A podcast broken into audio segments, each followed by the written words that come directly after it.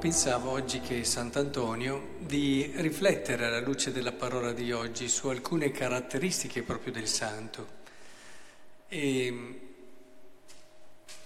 e credo che la prima lettura ci dia il punto di partenza, cioè il santo è certamente scelto dal Signore, ma ha un gran coraggio. Cioè, avete visto questo ragazzino, Davide, scelto certo da Dio, eletto da Lui, che ha avuto un coraggio e una fiducia incredibile nel Signore.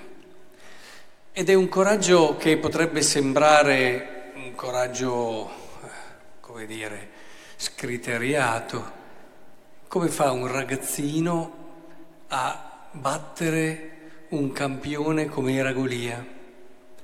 Non è certo fondato sul buon senso e sulla razionalità, eppure lui va perché viene nel nome del Signore. E guardate che quando c'è la scelta iniziale di una persona a diventare santa, eh, certamente c'è un coraggio che non è da meno, perché quando scegli di vivere la vita cristiana in modo coerente e pieno, hai di fronte a te molto più di Golia. Hai di fronte a te i giganti delle, giganti delle, delle tue fragilità, hai davanti a te anche il tuo limite, e hai davanti a te quella forza e tentazione che c'è costantemente nella tua vita e che trova anche terreno buono nella concupiscenza che ti rimane nonostante il battesimo. Hai contro di te anche una cultura e un mondo che ti porta a pensare a tutt'altro, ti porta a correre, ti divide e, e non ti aiuta a ritrovare quell'unità interiore che è essenziale per poter vivere fino in fondo ciò che tu sei, perché quando scegli di diventare santo fai una scelta di verità. Io sono santo perché Dio mi ha donato la sua vita nel battesimo, e questo il catechismo non solo ce lo insegna, ma tutto anche la tradizione. Dentro di noi abbiamo già la santità di Dio, abbiamo la vita di Dio, tanto che i primi cristiani si facevano chiamare, sono i santi, e si davano il bacio santo. Questa poi, con un gran coraggio, diciamo, la vogliamo mantenere e sviluppare. E dobbiamo avere ancora più coraggio di questo ragazzino che è Davide, ma sappiamo che è un coraggio riposto bene, perché abbiamo fiducia che il Signore, dal primo momento in cui scegliamo con decisione e determinazione di farci santi, all'ultimo momento non ci abbandonerà mai, neppure per un secondo. E poi il Vangelo ci fa cogliere un'altra caratteristica propria dei santi. Vabbè, questo se lo riconduciamo all'esperienza di Antonio, quando ascolta la parola fa un gesto che richiede coraggio, lasciare tutto, eccetera. E parte con questa determinazione, ma poi nella sua vita ecco che il santo ha sempre un certo stile, che è quello che ci mostra il Vangelo, cioè non vedere la legge come un recinto nel quale ti salvi, o un salvagente: se io compio queste opere della legge mi salvo. Come lo vedevano in fondo qui, tanto che avevano perso il senso della legge, no? Questi farisei che stavano lì a vedere cosa faceva e poi alla fine escono eh, subito con gli erodiani per tenere consiglio contro di lui. Avevano perso il senso e Gesù cerca di aiutarli a, ri- a recuperarlo. Ma secondo voi, ma secondo voi, dice, è lecito il giorno di sabato fare del bene o fare del male? Salvare una vita o uccidere? Cioè, queste persone si erano talmente chiuse in questo recinto e in questo salvagente che avevano dimenticato che la legge non è questo. La legge è una via, è un'indicazione per andare oltre. Cioè, la legge ti dà la direzione, ma non vuole essere quella che ti dice bene, l'hai fatto, stai tranquillo. Ecco, la grande differenza tra un santo e un cristiano mediocre è questo.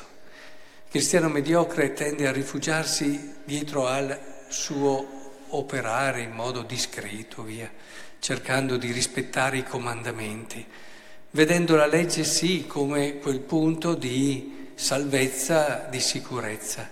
Il santo la, vice, la vede invece come un'indicazione, vai di lì, facciamo un esempio nell'amore, eh, io non ho ucciso nessuno, bene, non ho offeso nessuno, bene, ho cercato di aiutare qualcheduno quando potevo coi miei beni, bene, però è un'indicazione il quinto comandamento di non uccidere, arriva fino a ho dato la vita per.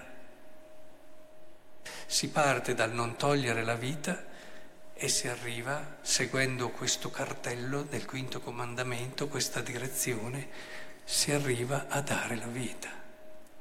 E questo vale per tutti i comandamenti.